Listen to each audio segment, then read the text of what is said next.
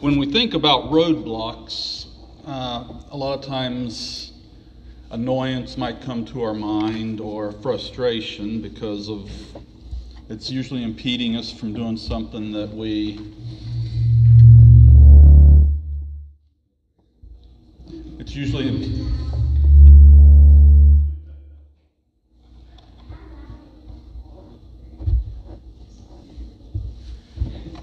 okay usually roadblocks impede us from doing stuff that um, we want to do or get to places where we feel that we need to be. And this morning, any of you that come down from Wilmington and Wayne area noticed that the road was blocked. So sometimes these illustrations write themselves on the fly. But we'll get back into that in a second. I want to start with a word of prayer. Lord, we thank you that we were able to make it today, and we thank you that we're able to be in your house amongst friends to receive the encouragement, the healing, and everything else that we need that you offer us when we come to your house. As we um, hear the message today, I ask that you would open each person here's hearts, minds, and ears to receive what you would have them to receive from, from this message. In Jesus' name, amen. Well, again, talking about roadblocks today.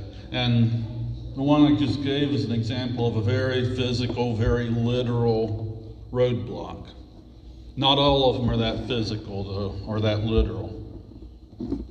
Not of them, all of them are that annoying or frustrating either. Prior to uh, getting the house that we did, we were under contract to buy a different house. And at first, it came to us very easily. We looked at it, and we, the way it came about, it almost seemed like it was a God thing that we were to get this other house. Because, I mean, lining it up, it was a house that we weren't even supposed to look at. We weren't scheduled to look at it that day, or it wasn't even on the radar.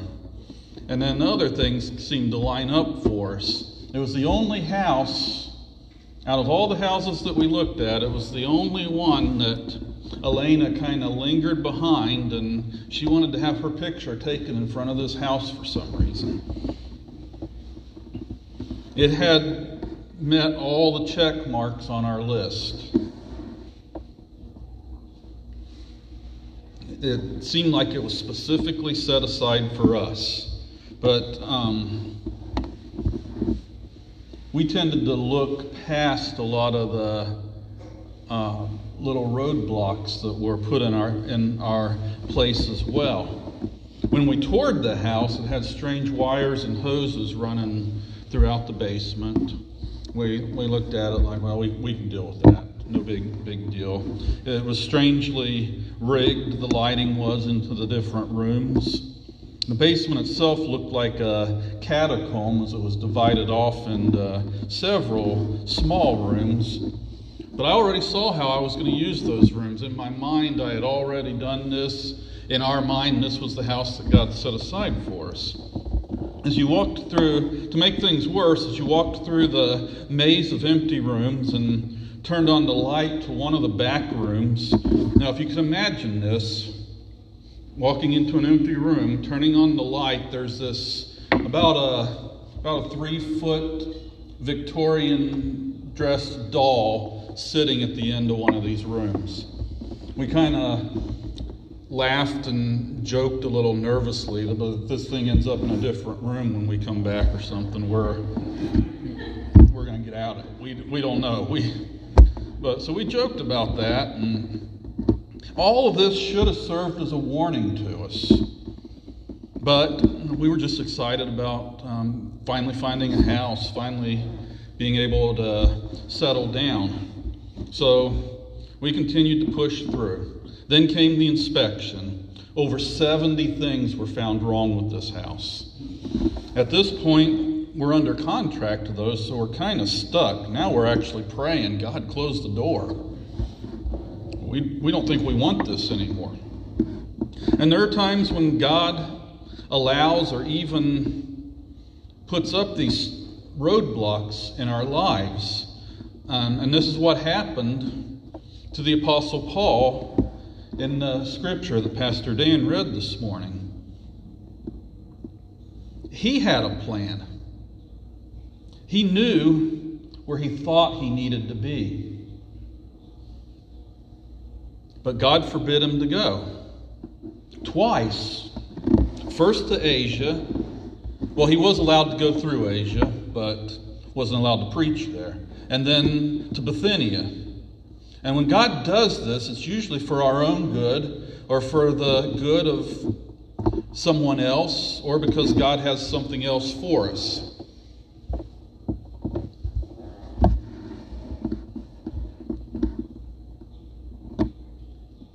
We're told in Psalm 91 11 and 12 that, For he shall give his angels charge over thee to keep thee in all thy ways.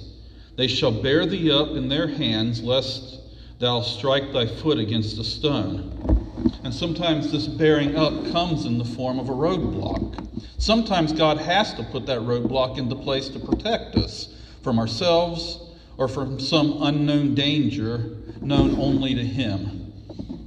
These little annoyances are put in place to protect us a lot of times.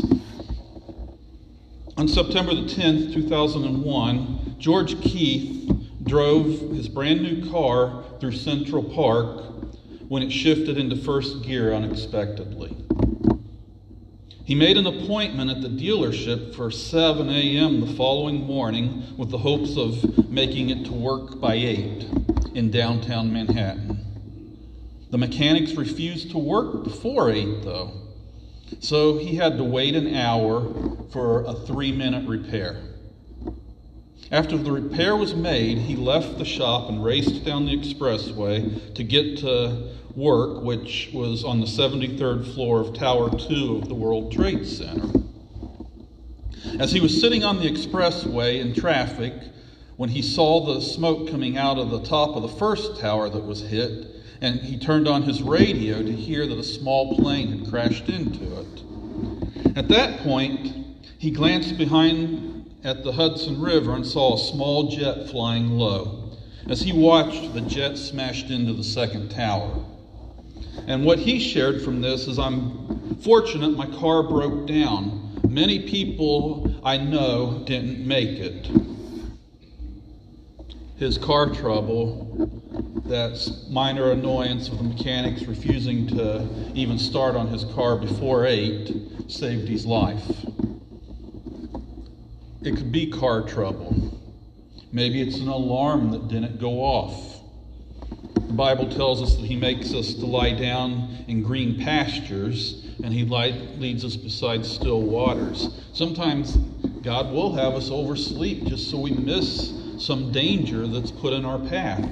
Sometimes He'll reroute us or have to throw some kind of annoyance in our path, something that's annoying to save our lives or to save us a lot of trouble.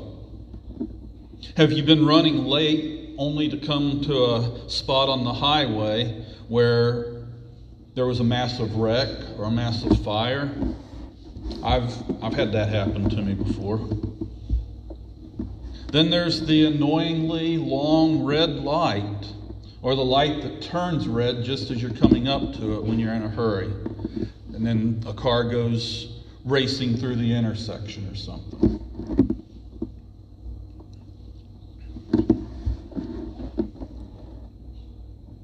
Maybe it's the urge to go a different way.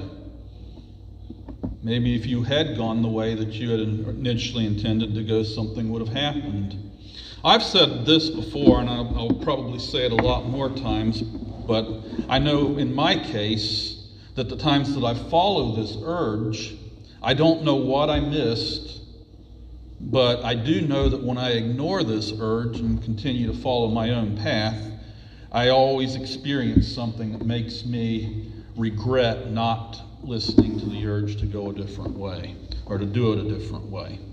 So if God sets up a roadblock, as He did so many times, and with the um, house that I was talking about in the beginning, Don't try to find a way around it.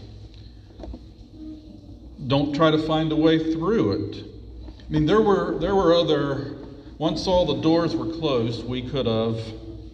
There were other options we could have pursued forward with the house, but God mercifully set up roadblocks, and and so if God's blocked them, don't try to go through them. If you ask God to close the door for something, don't even go up and try to jiggle the handle and see if it'll open again. He's doing it for your own own good. And a lot of times, though, not only our own good, but sometimes God has to set up a roadblock for us um, for someone else's good, for someone else's benefit, or He has something better for us to do. Again, going back to the scripture that Pastor Dan read, Paul desired, desired to go to Asia. He desired to go to Bithynia to preach the gospel. This seemed like a good thing. Another account, David, David desired to build a house for God also a noble gesture. In both cases, God blocked them from doing so because he had something else in mind. When this happens, Proverbs 3 5 and 6 tells us to trust in the Lord with all thine heart and lean not on to thine own understanding. In all thy ways acknowledge him, and he will direct thy paths. For Paul, we really don't know why. We don't have a clear cut answer why God had forbidden him to preach in those two places. But we do have some educated speculation as to why that might be. Because we're told, and when we think about it and we read on, it says that not knowing or not knowing what to do next, they traveled the Aegean seaport town of Troas. After meeting up with Luke, Paul receives a vision of the Macedonian man pleading for help. Now assured of God's will, the team journeys to Neapolis on the European continent. So, not only by uh, forbidding Paul to preach in Asia and Bithynia, does it help this man in Troas but going to Europe is also how our ancestors received the gospel. And most likely, this was the reason. God had already determined that he wanted Paul to reach the Gentiles and those on the European continent. In regards to Bithynia, it's also possible that Peter had already been working in this area and Paul's presence wasn't needed. God didn't need Paul to double the efforts in in that region when Paul was al- or when Peter was already taking care of it. With David, not so much speculation is needed. We're told why God forbade David from building a house for him. For him. It, we're told that he was a man of war. The King James Bible tells us that he was a bloody man. But that's the reason he didn't get to build the house for God that he desired to build, but he was able to amass all of the material and even the design of the house. And he was then able to turn the project over to Solomon. His son Solomon got to build the house for God, and that's the one we hear about in Kings. But in both Paul and David's situations, God was guiding their paths. If they hadn't trusted in God, they could have tried to push through, and it very well could have been disastrous. Who knows what would have happened if Paul hadn't listened? Who knows what would have happened if David hadn't listened? It's the most dangerous place we can be, and that's outside of God's will when we don't listen, when we don't heed what He tells us. There's many times that God's roadblocks are put into place in order to help us or someone else or even move someone else along.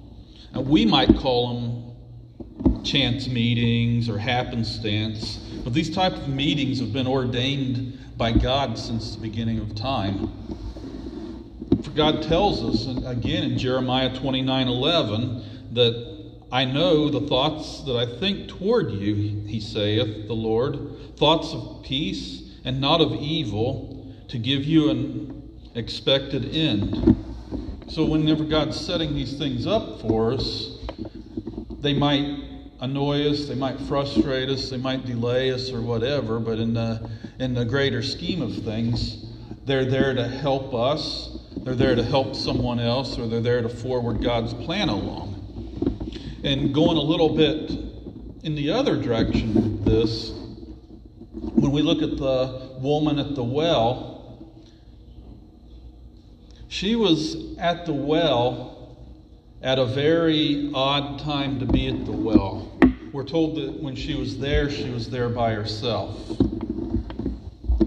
The reason she was there by herself was because of her history and of her life that she was leading. She was looked down upon. She was not able to go to the well at the normal time for the, for the gossip and for those that would judge her.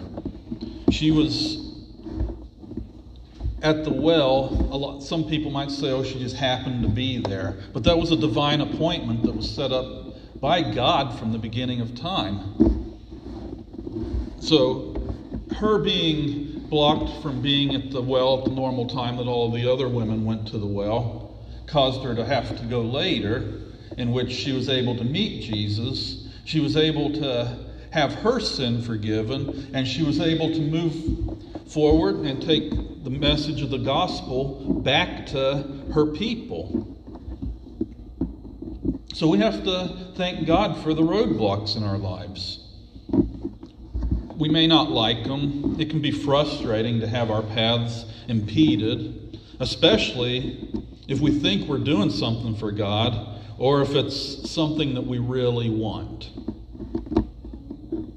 And I and I'm talking to myself here when I say this. The times when we find ourselves getting frustrated or upset because that alarm didn't go off or that annoyingly long red light or the one that turns red right as I'm coming up to it or the one that turns red and then holds for a long time. They're put there for a reason. And we got to remember that God sometimes is the only one that knows this reason. Psalm 91 3 tells us that surely he shall deliver thee from the snare of the fowler and from the noisome pestilence. Or the Good News translation puts it this way He will keep you safe from all hidden dangers and from all deadly diseases. So, so God's working on our behalf. Sometimes we don't see it, sometimes we get frustrated with his methods when, when we do see it. But we have to trust in Him. That's when we have to trust in the Lord and lean not on our own understanding. He, he's working to keep us safe, and He knows what He has planned for us. As a matter of fact, I believe that when we get to heaven, that we're going to find out just how many accidents we avoided because we were late, because of some malfunction because of some annoying little thing that happened to us on the way to where we were getting. We're going to find out how many times we were spared of, of heartbreak from a, a situation because we were blocked from being able to partake in it. So when we avoid these heartbreaks, when we avoid these dangerous situations because of the roadblock, there's only one thing we can do for that, and that's to thank God that He always has our best interest in mind. We may be inconvenienced for a little while, but in the grand scheme of things, we know that everything works together for good to those that love the Lord. And with that, I'm going to go ahead and close.